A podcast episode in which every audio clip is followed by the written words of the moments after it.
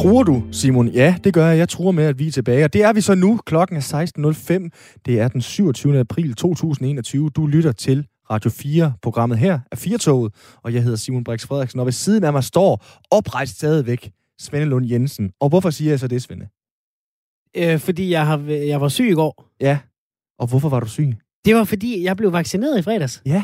Øh, mod øh, coronavirus. Ja. Jeg har en, øh, en forælder, der er i, i risikogruppen, og som ikke kan tåle vaccinen, så jeg, jeg er hoppet fra øh, gruppe, hvad det er, 12, jeg normalt vil være i, mm. til øh, gruppe 6. Øh, så jeg var simpelthen i Horsens i øh, fredags og Ja. blev vaccineret. Og der er det jo sådan noget med, at så holder man jo lige øh, opsyn. Det er du, hvor du, det, du er den eneste flue på væggen, jeg sådan rigtig kan forholde det her til. Så bliver man lige holdt under opsyn for at se, om det sådan gik nogenlunde okay i øh, fredags. Det gjorde det jo så sådan set. Jamen, Bortset jeg, fra, at du havde det H til hele weekenden. jamen, jeg kom ind i den ene ende af det her øh, center, så sidder man lige, han trækker et nummer. Det er jo meget Mm. sådan klassisk øh, kommunalt øh, sygehusvæsen på den måde. Så øh, bliver der lige kaldt op, når nummer 42, 43, 44, 45 kom med. Så kommer man ind, får sit stik. Øh, alle er meget glade. Altså, det var, jeg, jeg var jo primært sammen med ældre Mm. medborgere. Altså, jeg tror, det var sådan noget årgang 3, øh, 37 til 43, jeg var inde sammen med. Ja. Øhm, men de var, de var bare glade, og det er jo det, man kan jo mærke øh, håbet og, øh, og livet vende tilbage. Så et enormt positivt sted at være. Så bliver man lige sluset ud i sådan, et, øh, sådan en lille øh, hal, er det vel nærmest, Mm. mm. øh, et, et større rum, hvor vi alle sammen sidder på, øh, på stole med lidt afstand, og så skal man lige sidde et kvarter for at se, Mm. har man nu sådan en eller anden akut bivirkning, der, der lige skal øh, tages hånd om. Altså, går man i anafylaktisk chok eller, Mm. eller et eller andet, ikke? Og så var der var stakkels en sygeplejerske, som skulle sige til alle, når de kom ind, når du sætter dig så øh, og, og har siddet i kvarter, så ræk lige hånden op, inden du går, fordi jeg skal ned og spritte din stol af. Og det skulle hun jo sige til alle, der kom ind, øh, samtidig med, at folk jo sad i kvarter, Okay. øh, og hun så skulle ned og spritte af. Øh, Hun løb rundt, vil jeg sige. Puha. Ja. Ja. okay. Så det er også lige en ekstra rengøringstjeneste, hun øh, stod med. Ja. Det her det er jo sådan et spørgsmål, øh, som ja, journalister stiller det, og du kan svare øh, på en skala fra 0 til hest.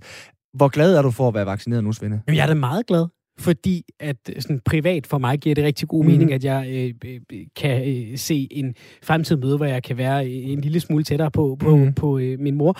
Øhm, men jeg, jeg har haft det dårligt, vil jeg sige, i Mhm. weekenden. Altså, jeg har haft sådan en, en god influenzatur med, med ubehag og så videre, men jeg vil sige, de store bivirkninger, de er udeblevet. Jeg elsker Bill Gates.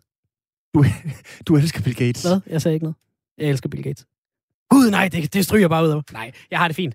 øhm, og, og, øh, og det er jo, det er jo en, øh, altså et par krydsede fingre for, at, øh, at øh, alle andre, der bliver vaccineret, også, også klarer den. Altså, det går jo over. Øh, men altså, jeg vil sige, en god mandinfluencer, vil jeg sige, jeg har haft, ikke? Okay.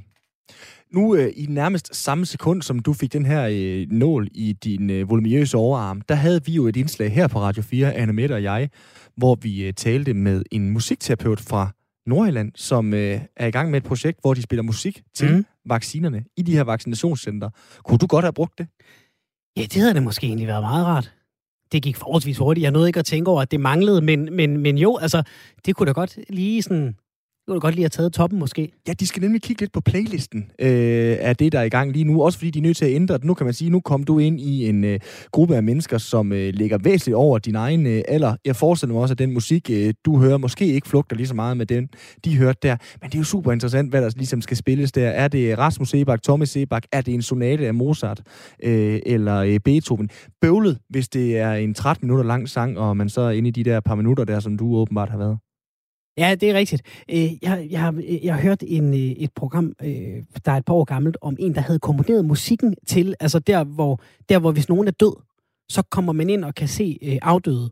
Mm. Så havde han var blevet bedt om at komponere et stykke musik til det øjeblik, øh, hvor, han så, hvor han jo netop også øh, stod op og skulle finde ud af, hvad skal man så gøre. Han valgte ligesom en model, hvor han sagde, det skal ikke være for sentimentalt. Jeg vil ikke have folk til Mm. at græde. Altså det kunne mange være forfaldne til. Og så dem, der bad ham om at lave musik, de sagde, "Nå, så lav det bare, så looper det bare. og så sagde han, nej, det skal være øh, afgrænset, Mm. sådan så folk ikke bliver fastholdt. Så kan folk selv vælge, vil de stå i stillhed, vil de ikke stå i, i stillhed. Så musik er jo ikke bare musik, selvom man jo så bare kan trykke øh, play på en øh, Tommy Sebak og så sige, det er fint. Så det kunne jo være en opfordring til, øh, hvis der sidder nogle musikere derude, prøv at, øh, at komponere Ja. et stykke vaccinemusik, måske. Som der blev sagt vidigt af den her musikterapeut, vi spiller ikke Highway to Hell, og jeg fik så sagt øh, på samme øh, måde der, en dag tilbage, men Nick og Jay er nok heller ikke så oplagt. Mm-mm. Her nu, der er der en time tilbage Firtoget. Rigtig hjertelig velkommen indenfor. Nå, Svende, den ko, der hedder Oscar, den er efterhånden så malket, at yveret både er øh, tømt og rynket, men vi tager lige et glas Oscar-mælk mere. Mm-mm-mm. Er du klar? Ja. I går, der kom det frem, at Leonardo DiCaprios produktionsselskab, de har købt rettighederne til at tage Another Round med Thomas Winterbergs Oscar-vinder Druk. Forstod du den? Jeg forstod den godt. Ja, det er godt. Og Leo, han skal selv muligvis spille Mads Mikkelsens rolle, mens Winterberg efter sine skal være executive producer, som det hedder over there. Hvem der sætter sig i instruktørstolen, det vides ikke. Men hvem gider egentlig kopivarer? Også selvom de er pænt pakket ind. Eksemplerne, de er jo mange, må vi sige. Bare i Danmark, der har vi set Brødre, Kærlighed det første hik, Ole Borndals Nattevagten. Flere af dem genindspillet med store amerikanske navne. Men er det en god idé, og hvorfor så hurtigt? Til at snakke de her amerikanske genindspillinger af både danske og internationale film, der har vi taget fat i dig, Johan Albrechtsen. Velkommen til. Tusind tak. Hej. Goddag. Du er filmjournalist og redaktør på øh, Movie.dk. Først og fremmest, Johan, en Oscar-vinder kontra øh, Danmarks største skuespiller, altså Leonardo DiCaprio, over for Mads Mikkelsen. Kan leve overhovedet overgå Mads Mikkelsen den her rolle? altså, øh, i forhold til, hvis man siger Oscar-regi, der, øh, der er Leonardo jo lidt foran. Han har jo selvfølgelig vundet en Oscar-statuette og den kære Mads. Han er jo desværre ikke været nomineret endnu. Altså, jeg vil sige, altså, det er jo to vidt forskellige skuespillere. Øh, som har øh, vidt forskellige, øh, hvad skal man sige, CV'er på samvittigheden og vidt forskellige typer af film, men det, der er fælles for dem, kan man sige, det er, at det er to virkelig, virkelig dygtige herrer. Så jeg vil sige, Leonardo kan sikkert godt løfte arven og levere en blændende præstation. Jeg vil sige, jeg har lige umiddelbart lige sådan på afstandsfæt ved at se for mig, at han kan spille sådan lidt en halvafdanket gymnasielærer. Han er trods alt også 10 år yngre end Mads Mikkelsen. Altså, de er jo begge to fotogene herrer, men det ved ikke lige helt, om han er helt perfekt til rollen. Det kunne være måske meget sjovt, hvis han spillede Lars Rante-rollen, eller Thomas Bo Larsen-rollen, eller måske mm. Magnus Milang, han er lidt mere jævn, altså alders øh, jævnbyrde med ham, men øh, ja, nu må vi se, hvad der sker. Det virker også urealistisk, at han skulle øh, slippe en hel øh, lastbil fuld af studiner bare for at danse til sidst, ikke? Altså, det ligger heller ikke helt i tråd med sådan, vi kender Leo, vel? Ej, præcis. Altså, det, jeg tænker også, at han skal virkelig gå i gang med danseillusionerne allerede nu, hvis det er, at han virkelig skal kunne formå at lave en ordentlig øh, danseafslutning, som, som Mads gjorde, men vi så jo danse i The Wolf of Wall Street. Øh, knap så billedskønt, vil jeg sige, men øh, altså, hvis vi får noget øh, i samme dur, så, så er jeg glad. Johan, du er generelt positiv, øh, har du sagt til mig, over for de her mange øh, genindspilninger. Er du også positiv i forhold til druk-genindspilningen? Altså, jeg havde sådan lidt en, øh, to forskellige reaktioner. Det første var, at jeg var faktisk lidt ked af, at fordi jeg er ret stor fan af Leonardo DiCaprio, altså så, så var jeg lidt synd, så, eller så var jeg lidt ærgerlig over, at han skulle sådan bruge så meget tid og så meget plads i sin karriere, fordi det tager jo lang tid at give øh, produktionsmaskineri op og forberede sig til en rolle, alt PR bagefter. Han skulle hive et år ud af sin kalender for at genbruge en gammel idé, som vi allerede har set. Så det var jeg umiddelbart lidt trist over. Men jeg får nok frataget mit statsborgerskab lige om lidt, når jeg siger, at jeg er en af de få danske journalister, der ikke var helt op at ringe over druk. Så på en eller anden led synes jeg også, det kunne være spændende, fordi jeg synes jo, at den har en rigtig, rigtig spændende grundtanke, en grundidé, som jeg, jeg følte i hvert fald, at den var lidt ujævn, og den ikke fik nok ud af det. Så det er jo et af de der remake-eksempler, et af de meget sjældne, kan man sige, hvor at øh, man har en øh, skabelon, som man godt kan få mere ud af, tænker jeg, håber jeg. Altså det, der er problemet med de fleste remakes, er jo, at man er jo ansagelige årsager at vælge at remake øh, et øh, mesterværk eller en klassiker. Men her føler jeg, at der er øh, plads til forbedring, og så bare det der med, at det er et helt andet miljø, altså det amerikanske miljø, i stedet for at gøre jo, at at det jo forhåbentlig kan få et, et frisk spin. Så jeg er gået fra at være sådan lidt skeptisk og lidt ærgerlig til at, til at være nysgerrig halsspændt på det. Inden øh, udlændingsstyrelsen de kommer og tager dit øh, statsborgerskab, Johan, så tænker jeg lige så godt, vi kan ilde videre, fordi et eller andet sted tænker jeg jo, det er vel de færreste gange, det lykkes at overgå originalen, eller hvad? Altså, hvorfor er du sådan generelt for de her genindspilninger? Ja, det er virkelig, virkelig sjældent, og det har igen noget at gøre med det der med, at de tager nogle virkelig, virkelig fantastiske film, og, og refilmatisere dem. Men jeg vil sige, altså, hvis det er, at et remake ikke rigtig fungerer, jamen så fred være med det, så kan jeg jo altid øh, øh, altså bare gå tilbage til originalen, men vi har jo bare altså så mange remakes, der trods alt også har været enten på højde med eller bedre end originalerne. Altså blandt de sådan, eksempler, der sådan oftest blev fremhævet. Altså nu nævnte du rigtig mange af de her danske film, der er blevet genfilmatiseret. Der er desværre ikke rigtig nogen af dem, der sådan virkelig har battet.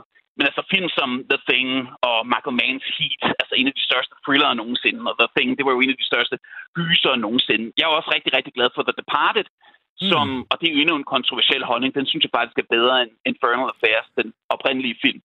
Øhm, og The Fly, 12 Monkeys, Ocean's Eleven. Altså, der er rigtig mange, der, der er fine, og det, som jeg også synes, det indimellem kan gøre, det er, at hvis det ikke kan overgå øh, originalen, så kan det indimellem sådan, altså, altså give mig et frisk perspektiv til den, eller få udvidet min horisont, måske netop åbne mine øjne for originalfilmen, som jeg ellers ikke har tænkt på at udforske. Så på den måde er der mange positive ting øh, associeret med det. Og, og vi må også huske på, altså det sjove er, at der er jo netop rigtig mange, der fejrer flint over det her med, når et remake blev annonceret. Men det er jo en old gammel kreativ disciplin. Altså, hvor mange af os har ikke elsket rigtig gode coversange af klassiske hits? Altså, hvor vil vi være uden Jimi Hendrix All Along the Watchtower, eller Twist and Shout af The Beatles, eller Hurt af Johnny Cash? Altså, og, og, og klassisk musik, altså, du kan jo gå ind i vidt forskellige koncerter omkring i, i verden, og så høre vidt forskellige udgaver af Beethovens 5. symfoni. Og også når vi er inde og se teaterstykke, når du går ind og ser Hamlet på det kongelige teater, og de taler dansk, så råber du vel ikke højt om, at det er mærkeligt, at de ikke taler engelsk, for det gør de i originalen. Eller det er ikke de samme skuespillere, der spillede den i 1598. Altså, så, så, så det, er jo, det er jo en klassisk disciplin, kan man sige. Og jeg har jo bare på den måde, at hvis det nu fejler, så har jeg klassikeren, jeg bare kan gå tilbage til. Og der, der, der kan potentielt være en fed ny oplevelse, men der kan også være mulighed for, at, at mig selv eller andre dykker ned i, i den gamle klassiker. Men, men, men Johan, der hvor man vel skal, i hvert fald det jeg tænker, skal balancere med, med, med ægget på skeen i, øh, i munden i den her sammenhæng. Nu nævner du lige præcis The Departed. Det er jo en, øh, genindspilling af ja, nærmest en filmserie, en asiatisk filmserie, Hongkong mener, at den er fra, og så videre. Mens de andre, du fik nævnt i den her sammenhæng, det er vel, hvad skal man sige, mere amerikanske genindspillinger af amerikansk film. Det her med at flytte noget fra et sted, et helt anderledes miljø, som for eksempel druk, eller brødre, eller i det her tilfælde The Departed. Er det ikke der, hvor det skamferingen, den et eller andet sted sker, hvor det nærmest bliver blasfemi nogle gange? Jeg, jeg, kan, jeg kan sagtens føle den tankegang, at det der kan være blasfemisk. Og altså, det afhænger jo af, hvor meget originalværket, skal man sige, er forankret i den kultur, den er lavet i. Altså, fordi nu, nu er der for eksempel også snakker om, at Parasite, den her fantastiske sydkoreanske film, der vandt Oscars sidste år for bedste film, der kommer jo en tv-serie udgave af den, som blev produceret i USA. Men den er jo ellers, altså den emmer jo, hvad skal man sige, af sydkoreansk lune og kultur. Så der vil jeg synes, det var lidt ærgerligt. Men netop med druk, altså nu ved jeg godt, der, der er jo helt mange, der siger, at det er jo en dyb skandinavisk produktion, og på mange leder kanter er den jo det i sit lune og sit spil og sit univers. Men altså, udover at der er en enkelt svensk kvinde, som på et tidspunkt siger, at jeres drukkultur er vanvittig, så synes jeg ikke rigtigt, at der bliver sat egentlig så meget ord på, hvorfor det skal være en lutter dansk fortælling. Så jeg kan sagtens forestille, altså der er jo også amerikanske unge, der jo fester igennem og drikker, øh, drikker sig helt øh, ned i, øh, i kulkælderen, eller man skal sige, på spring break og, og får fake ID, så det kan give den gas.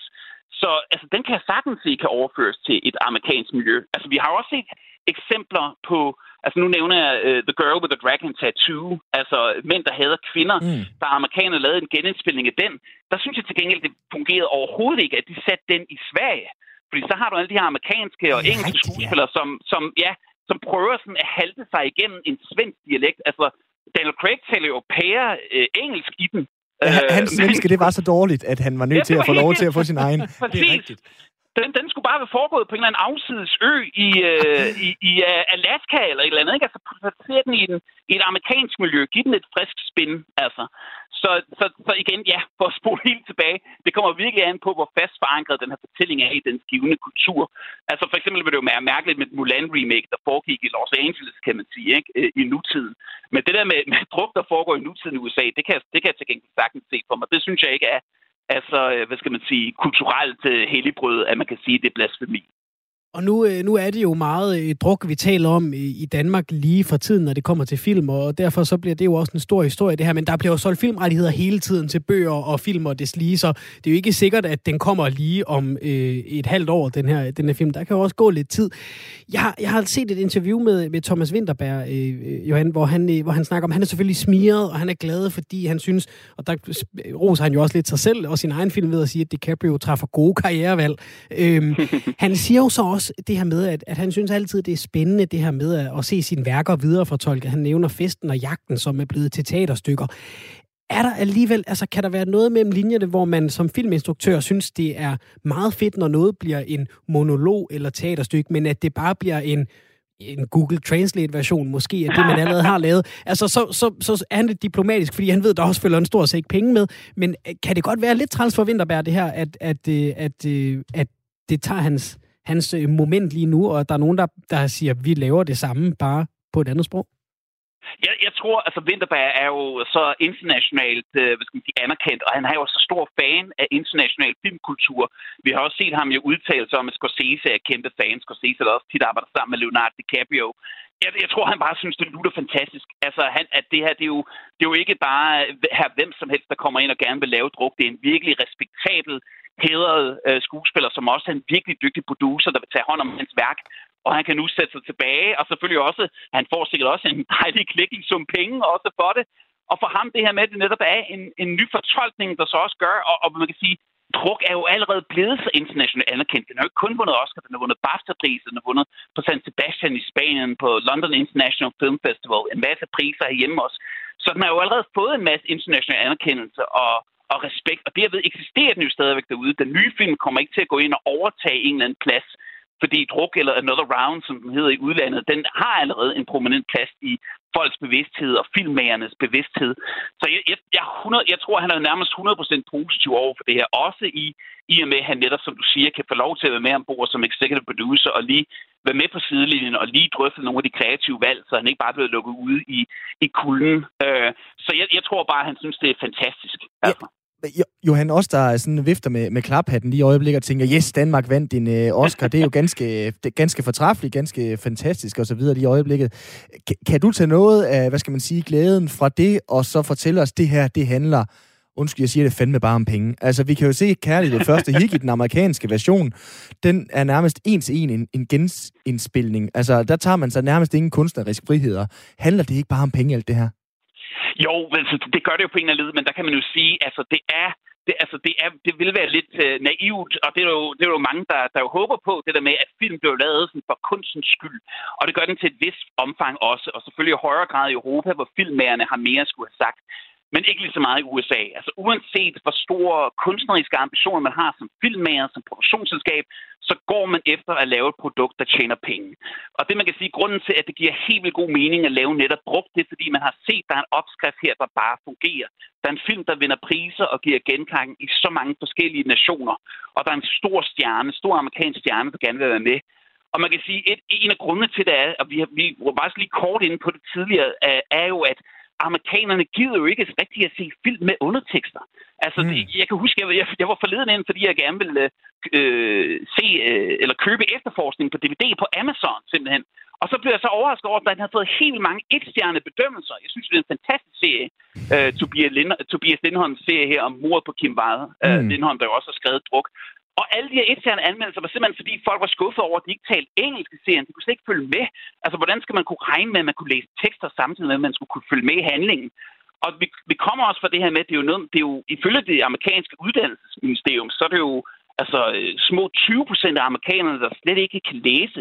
Det er jo to tredjedel af dem, der forlader gymnasiet i USA, der læser på et plan, som er langt under deres uddannelsesniveau.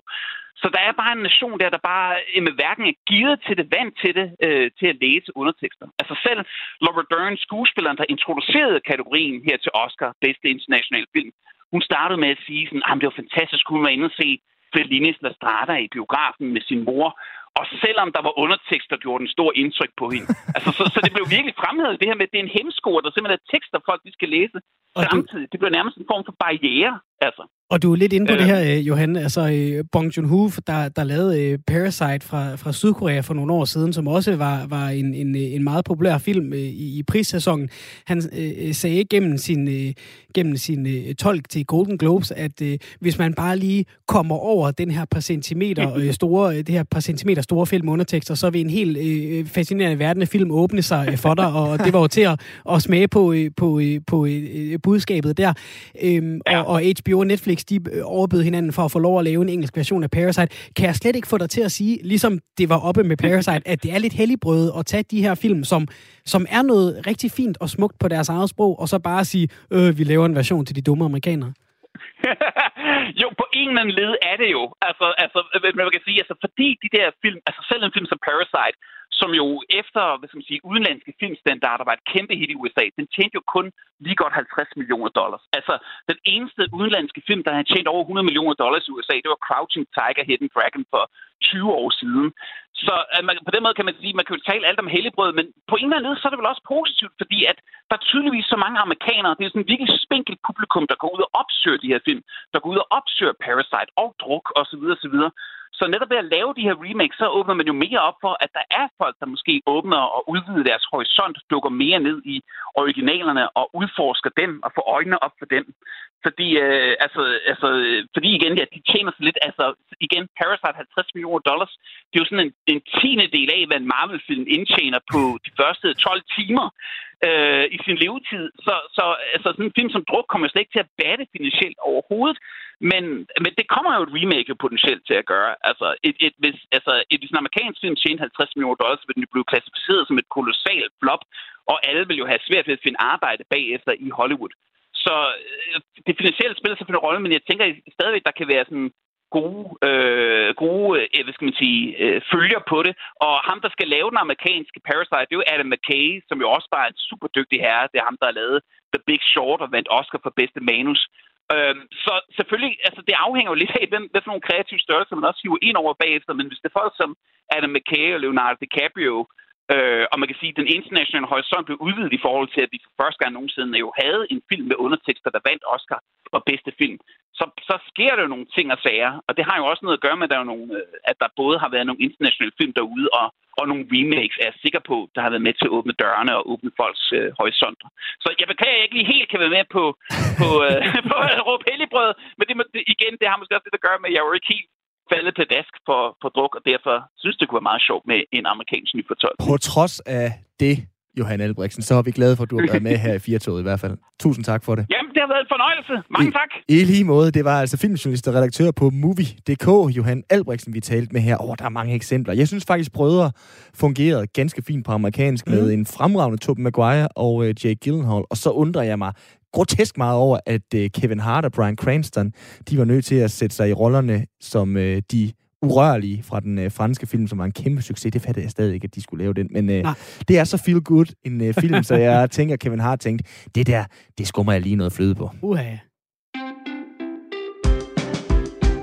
Det er ikke øh, fløde, jeg har taget med i øh, det store radiokøkken til dig, Simon, men jeg har alligevel noget med, som jeg synes, du skal smage på, fordi jeg faldt over noget forleden, hvor jeg så en video på Instagram af nogen, der spiste en nød og så ud til at, at, at, at, at, at tænke, den her nød, den smager virkelig godt. Mm. Så jeg tænkte, det er jeg nødt til lige at prøve. Øh, jeg gik ind på, på en hjemmeside hos noget, der hedder Warfare, Øh, og, og det er så et koncept, der handler om, at man kan købe varer fra nogle af de steder i verden, hvor der er konflikt, øh, som så bliver øh, ja, altså sendt til Danmark mm. jo, og så kan man få øh, chokolade fra Kongo, eller cashewnødder fra Burkina Faso, eller rosiner fra Afghanistan. Og det er netop de tre ting, jeg har taget med til dig.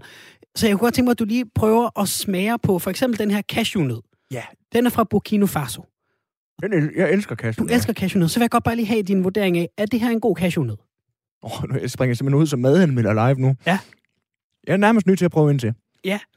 Det er jo godt tegn allerede der. Ja, ja. De smager strålende. De smager nemlig strålende. Ja, det gør de faktisk. Øhm, og, og det er jo, det er jo et, et, et, et firma, som har sådan, altså, som, som uh, grundtanke, mm. der er en masse kvalitetsprodukter derude, som uh, vi ikke kommer i nærheden af, fordi de uh, tilfældigvis bliver dyrket et sted i verden, hvor uh, det ikke går super duper. Det er dem, uh, de andre ikke vil lege med, de her lande. Du kan også lige prøve at smage uh, chokolade ja, fra Kongo. det vil jeg virkelig gerne prøve. Ja, Okay.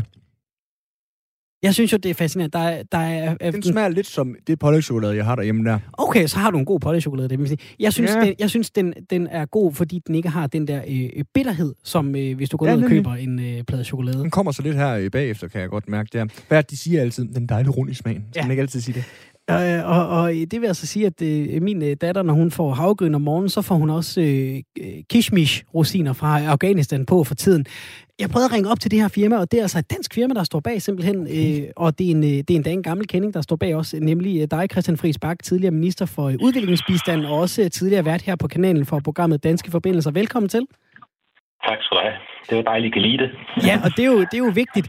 Prøv at, Christian, jeg, jeg vil godt lige starte med at spørge, lidt frægt måske. Vil du redde verden, mm. eller have et større sommerhus med det her koncept? ja, nu har jeg arbejdet på det i halvandet år. Jeg har ikke fået løn endnu.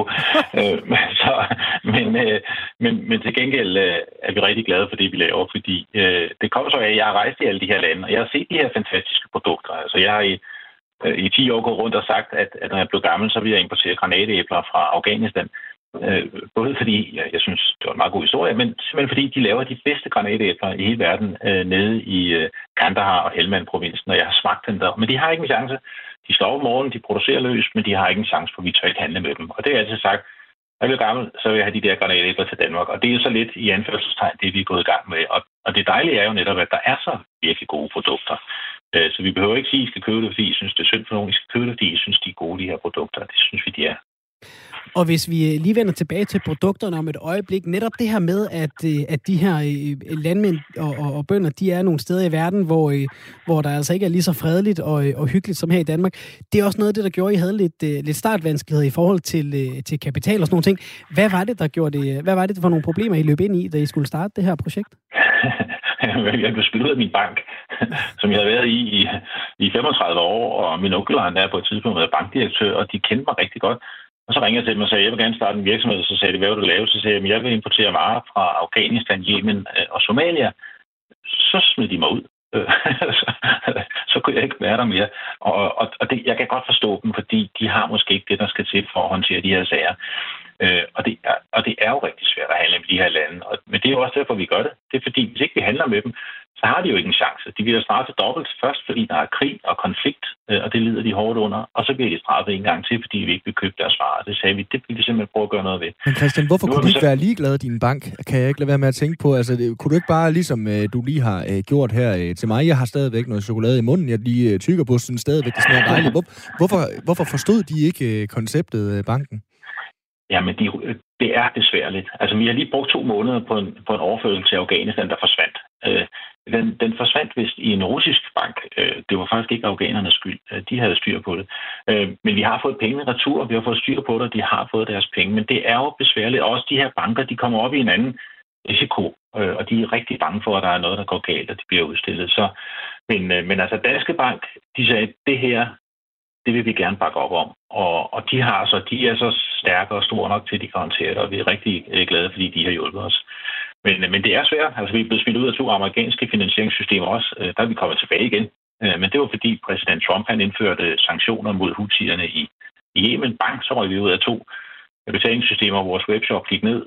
Men vi er blevet det, og, og så har de lavet due diligence, som det hedder, med et fint ord, på os. De har gennemgået alt med os, så de har sagt, okay, det er okay, vi vil gerne bakke op, og så er vi kommet tilbage igen. Så, men det er besværligt, og derfor er der mange virksomheder, der bare giver op og siger, oha, det der, det tør vi slet ikke røre ved. Øh, og dem, der så bliver straffet af det, det er dem, der laver de her fantastiske produkter, og som gør alt, hvad de kan for at lave god kvalitet. Jeg prøver lige at forklare os, øh, hvordan virker det her koncept? Altså, hvordan, øh, hvordan fungerer det med at få, få, få fat i de her produkter og få dem, få dem til Danmark, og hvordan vælger I, hvad I, hvad I vil have i butikken? Altså, vi undersøger kvaliteten, og vi undersøger meget, meget grundigt de her virksomheder, vi handler med. Altså, vi laver due diligence, som det igen hedder, øh, på dem. Det vil sige, at vi undersøger alt. Vi har endda kritiske journalister til at undersøge dem. Vi undersøger dem øh, og søger på internettet. Vi spørger alle mulige organisationer, om de er okay. Øh, og når vi så finder nogle gode virksomheder, nogle gode varer, så går vi i gang med at få dem til Danmark. Øh, og der tager vi så risikoen. Da vi, vores første produkt, det var kaffe fra Yemen. Noget af det bedste kaffe i verden øh, laver de i Yemen. Øh, og, og, og vi havde sådan set en kunde i Danmark, der rigtig gerne ville have et coffee collective. De sagde, at vi har længe været på jagt efter den her fantastiske kaffe fra Yemen, men vi tør ikke. Så købte vi kaffe for 122.000 kroner i Yemen. De fik fragtet det øh, herop til Danmark, og så sagde vi til dem, hvis, I, hvis, hvis det er god kaffe, og I kan sælge det, så skal I betale, og hvis ikke, øh, så skal I ikke. Og vi holdt vejret øh, i to måneder, men det gik over al forventning. Vi solgte kaffe. Det var en fantastisk god kaffe fra et sted i øvrigt, et bjerg, som er blevet bumpet sønder og sammen øh, under krigen nede i Yemen. Øh, og, og det var og blev til en god historie. Men vi tager risikoen, og vi undersøger det hele, og kvaliteten, og tester produkterne og alt muligt. Men, men, men og havde du spurgt mig for et år siden, om det kunne lade sig gøre, så har jeg sagt, det, det ved jeg faktisk ikke. I dag ved jeg, at de er der. Varerne og virksomhederne, og de kan levere. Hvad er det for nogle udfordringer, I løber ind i? Altså, hvad er det for nogle situationer, hvor I kan stå og sige, hold da op, her, her, her til og ikke længere, det kan vi ikke være med til? Jo, men der er nogle virksomheder, vi ikke kan. Altså, vi havde en safranvirksomhed i Afghanistan, som vi ville købe safran fra. Øh, og, og så spurgte vi dem, de skulle have sådan et certifikat, sådan et ISO-certifikat, for at vise, at der var styr på produktionen. Og så sagde vi dem, nej, det der certifikat. Så sagde de, ah, det var udløbet. Øh, men, men, men, men, men det gør ikke noget, sagde de så, for vi låner bare et af en anden virksomhed. øh, nå. Øh, så dem, dem droppede vi så. Men så arbejdede vi videre, og så har vi fundet en rigtig, rigtig god saffronproducent derude, som i øvrigt er godkendt af FN, fordi FN arbejder sammen med dem, og, og, og, og, og nu arbejder vi så sammen om at gøre dem endnu bedre. Og de leverer saffron, det kan man nu købe i Irma. Det er en af vores meget positive historier, og det sagde Irma ikke ja til, fordi det er gennem Carlsens Krydderier, som er en rigtig god partner for os, og og Carlsen Krydderier, de sagde ikke ja, fordi jo, ja, han vil gerne give øh, Afghanistan hånd. Men det var først og fremmest, fordi det her det er fantastisk safran. Det var meget, meget bedre end den safran, han havde tidligere. Den er meget stærkere i farven og i smagen, og det, det kan man vise. Det er en mulig ting, man bruger til at måle. Øh, og så sagde han, det er god safran, det kører vi, og nu kan man få den øh, i Irma, og måske en dag i flere butikker. Nu siger du øh, det her med, Christian, man ikke skal have ondt af folk, men, men det er jo, vi kan jo ikke løbe fra det her med at handle bæredygtigt og give en hjælpende hånd og, og give en ged og sådan noget. Det, det er jo noget, der har været populært herhjemme. Øh, og jeg kan da også godt mærke, jeg synes at det er meget fedt, når jeg står og laver havregryn til min datter om morgenen, så er det lige afghanske øh, rosiner, jeg putter på, fordi så føler jeg, at jeg gør en forskel. Er det her mere end bare en god fortælling? Ja, det er det jo, fordi det her det er rigtig handel. Og jeg bruger ham prisen med mine afghanske øh, øh, kollegaer derude, og dem i Yemen, og, i, og vi har lige fået sesam hjem fra Somalia. Det har vi også øh, sagt, det skal være i orden, og det, og det er handel, og det er jo et eller andet sted færdigt øh, at gøre det på den måde, synes vi også. Fordi øh, det her, det er, det er, en, det er en vaskeægte handel, og jeg behandler ikke mine, de virksomheder derude anderledes, end jeg vil gøre, hvis jeg, hvis jeg handler med Radio 4 øh, som en virksomhed. Og, og det er værdigt, øh, og de har for et arbejde og en indkomst, øh, og det er forhåbentlig også noget, der bliver ved. Det er ikke bare noget, vi giver nu og her, det er noget, der bliver ved. Fordi vi har vidt os fast og prøver stedet at sige, at det her, det vil vi, det vil vi lave. Øh, og så vil vi øh, producere, det giver nogle indkomst- og arbejdspladser, og også til kvinder. Der er rigtig mange kvinder ansat på de virksomheder, vi, har, vi handler med øh, i Afghanistan. Så og det, det jeg også godt kan lide. Jeg er gammel handelsmand. Jeg har været med at handle helt fra jeg var helt ung og kørt rundt på en budcykel og handlet med ulandsimportens kaffe. Og, og jeg kan godt lide det her med, at det er, en, det er bare en handel. Vi køber noget, du får et arbejde, du får en indkomst, vi får et godt produkt, som vi kan sælge. Forbrugerne er glade, og forhåbentlig er de også glade. Øh, eller det er de, dem, der producerer det. De landmænd og de virksomheder, der producerer det i Afghanistan eller Somalia.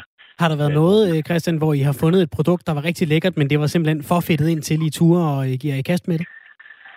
Ja, et enkelt øh, honning i Yemen, Øh, det vil vi rigtig gerne have. De laver også noget fantastisk honning i Yemen, og vi havde faktisk en kunde i Danmark, som havde ringet til os og kigge for honninger op, og så undersøgte vi, og, og der var der så vedholdende rygter om, at, at, at nogle af de store virksomheder, der laver honning i Yemen, de er altså lidt for tætte på nogle af dem, øh, de banditter dernede, øh, som, som laver alt laden. Og, øh, og så sagde vi, det, det, det siger vi nej til nu.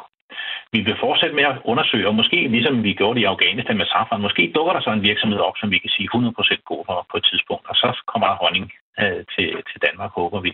Men vi må simpelthen give op der, fordi det, det, det var ikke, øh, det, der var noget der, vi ikke lige øh, var helt sikre på var godt. Jeg har så, så mange ja. rejseabstinenser, Christian, at jeg simpelthen nu har tænkt mig at booke en tur til Yemen for at få en honningmad og en kop kaffe dernede. Den har du lige solgt til mig. Tusind tak, fordi du var med her, Christian Friisbak. Tak, fordi vi måtte være med. Altså nu... Øh, tidligere øh, minister, må vi også lige øh, få deklareret for mm-hmm. udviklingsbistand, og også tidligere været her på kanalen for programmet Danske Forbindelser, altså nu en del af det her firma Warfare.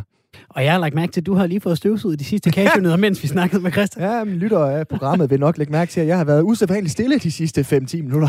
og det kan jo godt, lad, lad os sige, nu sagde vi, at, at Christian er tidligere vært her på kanalen. Lad os lige deklarere det lidt øh, tydeligere. Øh, det kommer jo lidt til at lyde som en stor omgang reklame, når jeg øh, sidder her. Ej, vil du ikke lige smage, og velkommen i, øh, i køkkenet her på øh, God Eftermiddag i Danmark. Det er simpelthen, fordi det smager bare godt. Ja, jamen, det gør det da og, og, og, og det, det fik jeg simpelthen lyst til at, øh, at, at, at snakke med Christian om, og som, som vi kunne høre, der ligger jo også nogle, øh, nogle spændende historier i det her med, at man simpelthen ikke kan, kan købe honningen i Yemen med god samvittighed, fordi man vil helst ikke øh, i, øh, i kanen med de forkerte. Velbekomme, Simon Brix. Forskere fra USA og Kina har nu tilført stamceller fra mennesker til befrugtet æg fra en makakabe. Det kan lyde som starten på øh, Ja, en dokumentar. Nej, det kan lyde som starten på en virkelig dårlig idé, når vi står midt i en pandemi, der kommer fra en flagermus. Det er ikke noget fra kultfilmen Abernes Planet. Det her, det er ikke fiktion. Det er første gang, at menneskeceller de blandes med aber i så tidligt et stadie af fostrets udvikling. Det fremgår af en artikel på DR.dk. Visionen bag forskningen er at skabe en organfarm med levende dyr. Danske eksperter... det lyder så sindssygt. Ja, det er helt vildt. Altså, danske eksperter, de er stærkt bekymrede for de etiske udfordringer i forbindelse med forskningen. Lidt som øh, din øh, højtonale stemmeføring lige gav der. Lad os tale med en, der ved noget om det her. Det gør du, Paul Hyttel. Velkommen til. Tak for det. Professor på Københavns Universitet, hvor du forsker i øh, befrugtning af stamceller. Hvorfor er du bekymret for, at forskere fra USA og Kina de tilfører stamceller fra mennesker til befrugtede æg fra makakaber? Jamen det er jo nok fordi, at øh, jeg synes, hele forsøget, de har lavet, det har en, nogle helt fantastisk interessante biologiske vinkler.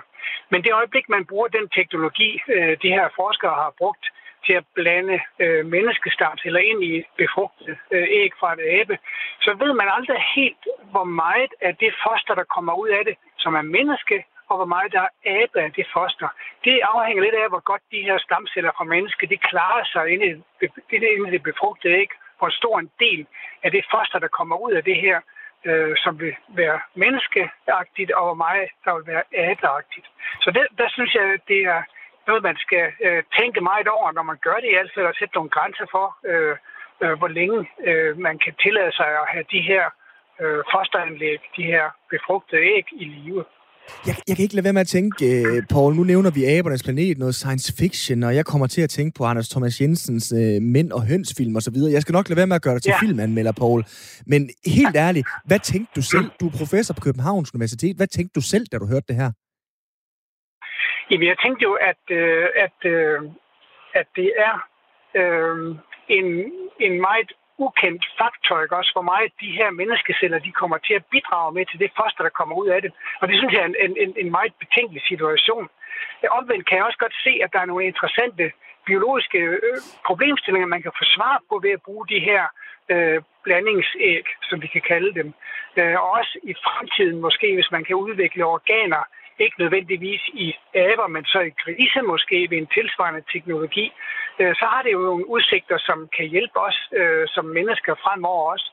Men jeg synes, at det her med at blande abeæg og menneskestamceller, det er en meget, øh, øh det er en meget øh, øh, øh, betænkelig størrelse med at gøre, fordi man ikke ved, hvor meget mennesker, der kommer ud af det, og hvor meget abe, der kommer ud af det. Ja, vi, vi snakker jo lidt om det ud fra, hvad kan man sige, nyttevinklen for os mennesker, ikke? Altså, kan vi få lavet nogle organer til os? Hvad med makakaberne? Altså, kan der, kan der komme mere øh, menneskeagtige makakaber ud af det her? Mere intelligente makakaber måske endda? Det er jo ligesom det, jeg lidt er inde på, ikke også? Fordi øh, i de her forsøg, som er lavet indtil nu, øh, der, der er æggene, de her befrugtede æg, hvor man putter menneskeceller ind i, de er kun fuldt i tre uger. Så det er ikke til at sige, hvor meget af det foster, der udvikler sig, som kommer til at bestå af menneskeceller, og hvor meget der kommer til at bestå af abeceller. Det, det er kun en mindre del af, af de her menneskelige stamceller, der har overlevet i de her, øh, i de her befrugtede æg. Så så det er ikke sådan et, øh, et halvt menneske, halv abe, der kommer ud af det, ser det ud til. Men efterhånden, som når teknologier de kan blive forfinet, ikke også, så menneskestamcellerne kan overleve bedre og give større bidrag til det foster, der kommer ud af det, så kan man jo, så vil cellerne jo sprede sig i hele den hele fosterkroppen, ikke også? Og også i øh, hjerne og nervesystem. Øh, så man kan ikke udelukke, at der kommer mere smarte aber ud af sådan en blanding der, øh, end hvis man ikke havde blandet menneskeceller i. Paul, øh, nu nævnte du selv grisen lige før. Altså, øh, hvad der blevet af den? Fordi den har vi vel været rigtig glade for at øh, tilføre ja, stamceller og også generelt kigge på i forhold til, hvor tæt ja, den ligger ja. op af, af menneskets øh, organer. Hvorfor er den ikke god nok mere? Det er helt rigtigt. Og det er jo sådan set den samme forskergruppe, som har lavet de her forsøg med, med abeægene. De har faktisk helt tilbage i 2016 arbejdet med griseæg på samme måde. Men der er de så fundet ud af, at øh, grisen øh, den er ikke så god til at tage imod de her menneskelige stamceller. Så der var ikke ret mange af de menneskelige stamceller, der overlevede i de her øh, befrugtede griseæg. Altså, der, der, der er så stor biologisk forskel åbenbart på gris og menneske, at de her menneskelige stamceller, de ikke rigtig kunne finde sig tilpas øh, ind i de her befrugtede æg. For ellers så vil grisen jo være en bedre model at arbejde med, hvis man skal til at se på den vinkel, der kunne være at lave øh, menneskeorganer i grise, for eksempel. Hvorfor er det, man bruger øh, øh, dyr til det her stamcelleforskning? Altså er det fordi, der, øh, det, det øh, er for kostbart eller uetisk at gøre det på mennesker, øh, eller man ikke kan gøre det helt syntetisk nu? Hvad er årsagen til, at vi har fat i grise og aber her? det er, det er, det er etikken. Det er etikken, det drejer sig om. Fordi øh, det at lægge øh, stamceller ind i befrugtede æg, det er noget, man i vid udstrækning har gjort på dyr øh, øh, i forskellige forsøg. Øh, så det kender vi udmærket. Den teknologi kender vi udmærket. Men det at lægge menneskestamceller ind i et befrugtet menneskeæg, øh, det vil jo give en, hvad skal jeg sige, et, et blandingsæg, øh, et blandingsfosteranlæg, som består dels af celler fra det befrugtede æg, og dels af de her nye stamceller, der er lagt ind i det. Og det er ikke noget, man har øh, ville kaste sig ud i hos mennesker og lave den slags blandingsvæsener der. Nu øh, slutter vi lige med endnu en øh, popkulturel øh, reference. Det håber jeg, du kan leve med på. Men hvor langt er forskningen ja. for det her felt i forhold til at skabe dyr, der reelt besidder menneskelig intelligens? Ja, det er jo et godt spørgsmål, ikke også? Fordi dybest set, ud fra den betragtning, jeg sidder og taler om det nu, den teknologi, hvor man sætter menneskeceller ind i et, et befrugtet abeæg, det er jo gjort for at få nogle basale ting at vide om de her menneskeceller, og også, også eventuelt at kunne lave øh, menneskeorganer i krisen fremover. Målet har aldrig været øh, at lave intelligente dyr. Og det tror jeg, hvis man ser på øh, det, at der skulle komme et intelligent dyr, en intelligent abe ud af det her, så vil jeg sige, så er det faktisk øh, øh, et fejlslagen forsøg, for det er, slet ikke det, det, det er slet ikke det, der er meningen at lave. Og det vil kun være en etisk øh, problematisk størrelse øh, at lave intelligente dyr, synes jeg.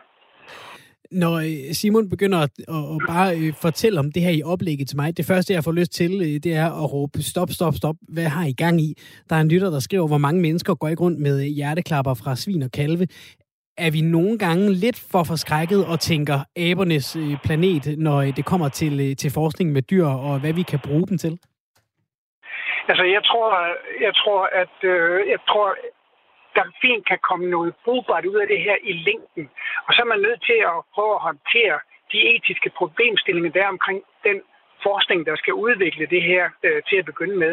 Og der tror jeg, at aber for os, der er aber jo en størrelse, som er tættere på os selv. De er meget mere, øh, de har et mere menneskeligt væsen end grise for eksempel. Grise er vi jo vant til at håndtere på en helt anden måde. Vi spiser svinekød, mange af os øh, øh, en gang eller flere om ugen, ikke også? Og grise, det er noget, man har med at gøre på en anden måde. Man slagter dem og spiser dem, øh, og derfor har de ikke samme, de har ikke helt samme etiske værdi, som aber har. Øh, og derfor er det jo øh, særligt med øh, de her aber sagde altså Paul Hyttel, professor på Københavns Universitet, hvor han forsker i befrugtning og øh, stamceller. Tak fordi du var med, Paul. Selv tak. Når du drømmer, er du så bevidst om, at du er i en drøm? Nogle gange. Det er meget metagtigt.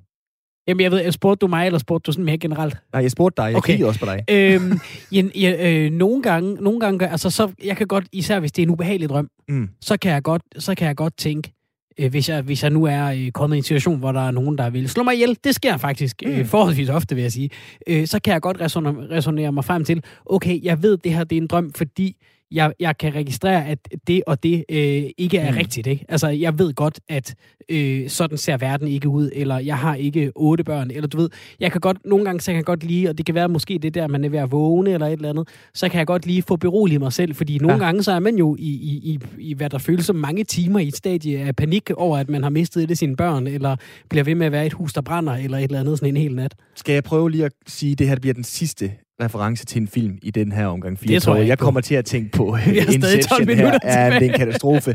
Men der er i hvert fald en betegnelse for det her med at være ved bevidsthed. Eller ikke ved bevidsthed, men være bevidst, når man drømmer.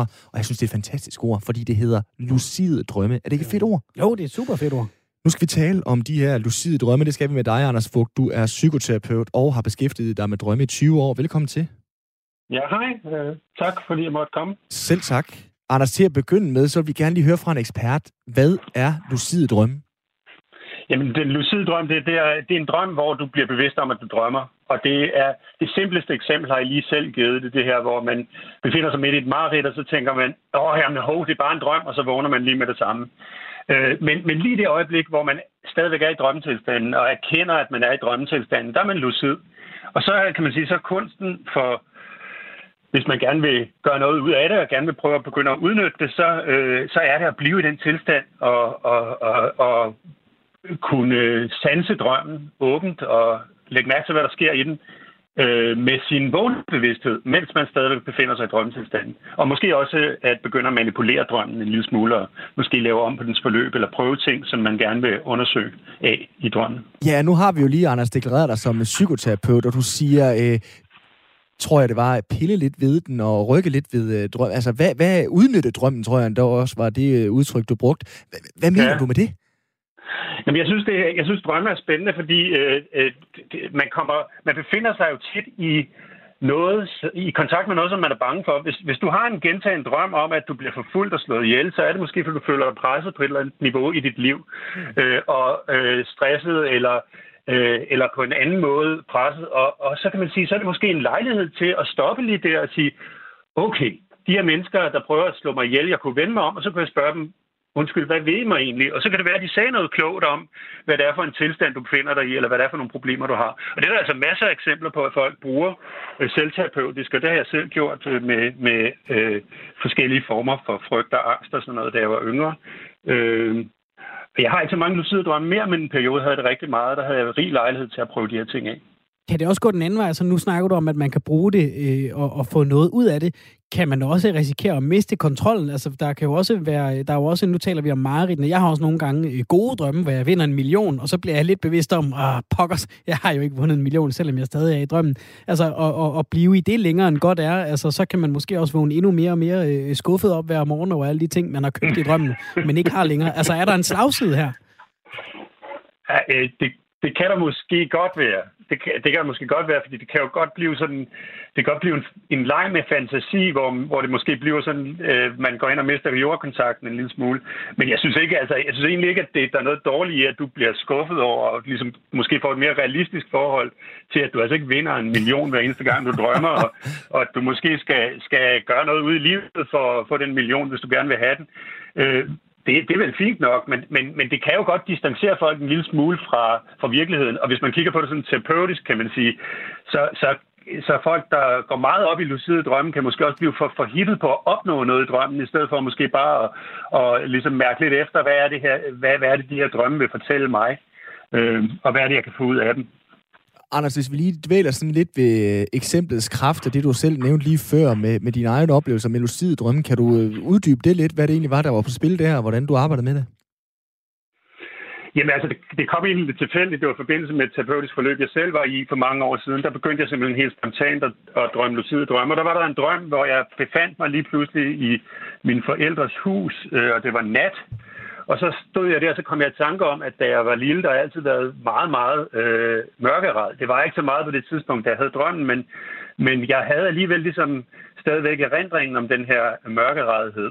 Og så valgte jeg at gå ud i øh, køkkenet. Det var der, hvor jeg altid var allermest bange, da jeg var lille. Det var, når jeg skulle ned til køleskabet. Så kom mm. jeg ud i mm. køkkenet, og så var det mørke vindue der. Og så havde jeg sådan en frygt for, at der var noget, der kunne springe op til det mørke vindue og forskrække mig. Og så gik jeg over og, og kiggede ud af det mørke vindue. Og så der, der, der så jeg så også, der stod der så faktisk en, en jævnaldrende fyr og kiggede ind på mig, og han så sådan ret skræmt ud. Og så begyndte jeg sådan i drømmen fik jeg simpelthen sådan en dyb indsigt om, hvad det vil sige, at frygt skaber frygt, og, og derefter så har jeg aldrig været mørkeret siden. Så det, det er sådan et godt eksempel på, at man faktisk kan lave et lynhurtigt stykke øh, terapeutisk arbejde med sig selv, når man finder sig i sådan en situation, og hvis, hvis intuitionen rammer en, fordi det kan så være det, der er problemet også, at når man befinder sig i den lucide drøm, så er det ikke sikkert, at man, at man lige øh, kan orientere sig nok til at finde ud af, hvad det egentlig er, man vil med den. Øh, det, det kan være en udfordring. Kan du lære mig det? Altså, jeg, jeg tænker øh, over det i det her interview, og selvfølgelig også i løbet af dagen, efter jeg fandt ud af, at vi skulle tale om det her. Øh, jeg tænker mm. ikke nødvendigvis, jeg, øh, jeg har lucide drømme. Kan alle lære at være bevidste i sine drømme? Kan du huske din drømme? Din almindelige drømme? Ja. Okay, så er der gode chancer. Og så vil jeg sige, så det du kan prøve, du kan prøve to ting. I løbet af de næste par dage, så prøv sådan hver time mindst. Kig på dine hænder, og så spørg dig selv, Drømmer jeg? Eller hvad? Er det, kunne det her være en drøm? Og, og gå også i løbet af din dag og lægge mærke til alle de ting, du ser i verden, som kunne være en lille smule sære. Folk, der gør, som man, gør noget, som er en lille smule underligt, eller øh, et skilt, du ikke har lagt mærke til på gaden før, eller en, en reklame, som du synes er mærkelig. Læg mærke til det, og så der igen spørg dig selv, er det her en drøm? Hvis du gør det her til en vane og spørger dig selv igen og igen og igen, er det her en drøm? Så lige pludselig, mens du drømmer, så spørger du dig selv, er det her en drøm? Og hvis du så er vågen nok øh, i drømmen, så opdager du, det er en drøm. Der vil jeg så sige, det har jeg også oplevet mange gange, at spørge mig selv, om noget er en drøm i en drøm, og så konkludere, at det er det bestemt ikke, fordi det virker så virkeligt. Så det kræver også, at man lige at man lige opdager det. Øh, ja, drømme virker enormt virkelig. Jeg har eksperimenteret i øh, lucide drømme med at øh, lugte til blomster og smage på mad og øh, grave i jord og alt muligt. Det er alt sammen lige så virkeligt som i virkeligheden. Fordi den måde, vi skaber vores virkelighed, er jo gennem vores sanseapparat. Det er jo vores hjerne, der forstår verden. Vi ved jo også godt, at øh, de farver, vi ser, det er nogle andre farver, end dem bierne ser. Ikke? Altså, det er vores bevidsthed, der skaber vores oplevelse. Og derfor er drømmene at opleve præcis lige så virkelige som, som virkeligheden, når vi er i drømmen. Det, er jo helt det lyder lidt måske lidt vildt, men altså. Jamen, jeg er helt ja. fuldstændig øh, på månen over det lige nu. Jeg tror også, øh, Svende øh, er glad for, at jeg sidder på en stol, fordi at, øh, ellers så var jeg da drættet nærmest om. Det er jo vanvittigt, det her. Altså, nu ved jeg godt, er du så erhvervsskadet efter at have beskæftiget dig det her i 20 år, Anders, eller kan du også godt blive øh, overrasket over, hvor vildt det er? Nej, jeg synes, det er vildt. Jeg synes stadigvæk, det er vildt. Jeg synes stadigvæk, det er vildt, når jeg har en uh, lucid drøm. Jeg havde en uh, for, for et par uger siden, hvor uh, hvor jeg synes, drømmen var så spændende, så jeg vågnede, øh, og så tog jeg min telefon og gik ind i stuen for at skrive den ned på min telefon. Og så da jeg kom ind i stuen, så opdagede jeg, at det var den forkerte telefon. Det var en Android-telefon, og jeg, jeg bruger en iPhone-telefon. Og så gik jeg tilbage på soveværelset, og der opdagede jeg så, at der lå ikke nogen telefon, og så vågnede jeg. Og det er jo det, det, det, det, det man kalder en falsk opvågning, ikke? som øh, tit kommer i forbindelse med lucide drømme også. Og det er jo simpelthen, det er stadigvæk helt vildt, fordi den der oplevelse af, at virkeligheden på den måde er så meget en psykologisk konstruktion, kan man sige, med, med, med sådan lidt smart ord. Så det, det, det, øh, det er sgu bjergtagende hver eneste gang. Kan du helt kort fortælle, hvad var det for en drøm, der var så spændende, du måtte skrive det ned, hvis du altså har nået at huske det midt i den øh, falske nedskrivning? Ja, men det, øh, det, er en, øh, det er en længere historie, det var, men det var sådan en drøm, der handlede om, at jeg mødte en, øh, en, en kvinde, jeg kender i, i virkeligheden også, og som jeg gerne ville snakke om med nogle forskellige ting. Og, og så opdagede jeg så midt i, i det hele, at jeg, at jeg, øh, at jeg drømte, øh, og, og, øh, og så, ja, der, detaljerne er sådan set lige meget, også fordi jeg, drøm, jeg skriver de fleste af mine drømme ned, og det er også en af de, øh, øh det er måske min erhvervsskade, det er, at jeg interesserer mig så meget for mine egne drømme, så jeg vælger at skrive de fleste af dem ned, når jeg kan huske dem. Anders, vi har øh, 20 sekunder til det næste svar, og det kan godt være en usagnemmelig opgave. Der er nogen, der er kritisk over for de her lucide drømme. Hvad går den kritik ud på? Ja, men altså kritikken kan jo gå på to ting. Det ene, er, det ene det er virkelighedsflugt, og det andet det kan være sådan noget med, at det står i vejen for de naturlige processer, som drømmene skal køre. Drømmene er jo et stykke sorteringsarbejde af information, hvor, hvor øh, den, det, vi oplever i dagligdagen, det bliver sammenkædet med vores øh, hukommelsessystem. Og man kunne selvfølgelig godt have en fornemmelse eller en idé om, at det kunne ligesom stå i vejen, hvis man sådan render rundt og laver alle mulige eksperimenter med at flyve og, og udforske drømme drømmeverden, i stedet for bare at ligge og drømme. Men det tror jeg er en overdreven frygt. Du nåede det hele, Anders Fogh. Tusind tak, fordi du var med her. Velbekomme. Psykoterapeut. Ja, selv tak, og øh, som sagt, psykoterapeut og har beskæftiget sig med drømme i 20 år, Svende. Vi skal hjem og øh, drømme og lukke ned for firetoget for i dag. Er det her en drøm? Er det her en drøm, eller er det virkelighed? I virkeligheden, der kommer der et radioprogram her senere, der hedder Bremer og Bledel på Rov. Og derudover, så er der nyheder, når klokken den bliver 17 på Radio 4. Den kan jo også fungere godt i privat nu. Øh, opfordrer andre til, at man lige tænker øh, for sig selv, at det her er en drøm. Du kan jo også, når du sidder og nyder en lasagne øh, hjemmelavet af din, øh, din bedre halvdel i aften, så bare sige, er det her en drøm? Så sig det højt, fordi det, det lander i god jord. nej, nej, det er, det er virkelig skat. Jeg skal hjem og tænke over det. Tusind tak for i dag. Svend Lund Jensen og Simon Brix Frederiksen er tilbage i morgen. Du lytter til Specialklassen.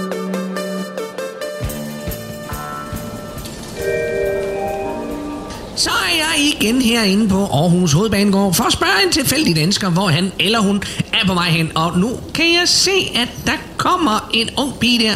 Øh, undskyld, goddag. Mm. Det er fra radioen. Må jeg have lov til lige at spørge, hvad du hedder, og hvor er du på vej hen? Øh, jeg hedder Bodil. Goddag, Bodil. Ja, hej. Jeg er her fra Aarhus. Du er simpelthen her for Aarhus? Ja. Nå, det var da sjovt. Så du er bare lige nede og kigge på øh, perronen. Hvor skal ja, du hen, jeg er nede og Bodil? lurer lidt, ikke? Ja. Jeg er nede og lurer lidt. Jeg er seriekrænker. Øh, Nå? Og øh, jeg er ved at arrangere en krænkerfestival, hvor dem, der gerne, de, dem, der folk, der gerne vil krænke, og dem, der ikke har noget imod at blive krænket, de kan, de kan møde op, og så kan de høre musik, øh, der krænker, ikke? Og de kan spise mad, der krænker, og bo i telte, der krænker. Det lyder, øh, Uden problemer. Så Ja, det, er jo, det, øh, det, det, det er kan blive- spændende nok, så, så, så, så har du da noget at Må se jeg, til. Ja, det har jeg. Hvis Ja. jeg går her og værger lidt. Må jeg lige høre, vil du have noget imod, hvis jeg lige... Hvis jeg lige pillede dig lidt i numsen? Hvad tænkte det? Øh, nej, det vil jeg for... Nej, nej, nej, nej, du, nej, nu, det skulle lige lade være med. Nej, lad, være, nej, lad være, lad være, gå ikke. Lad være, nej, nej, lad være, Borte.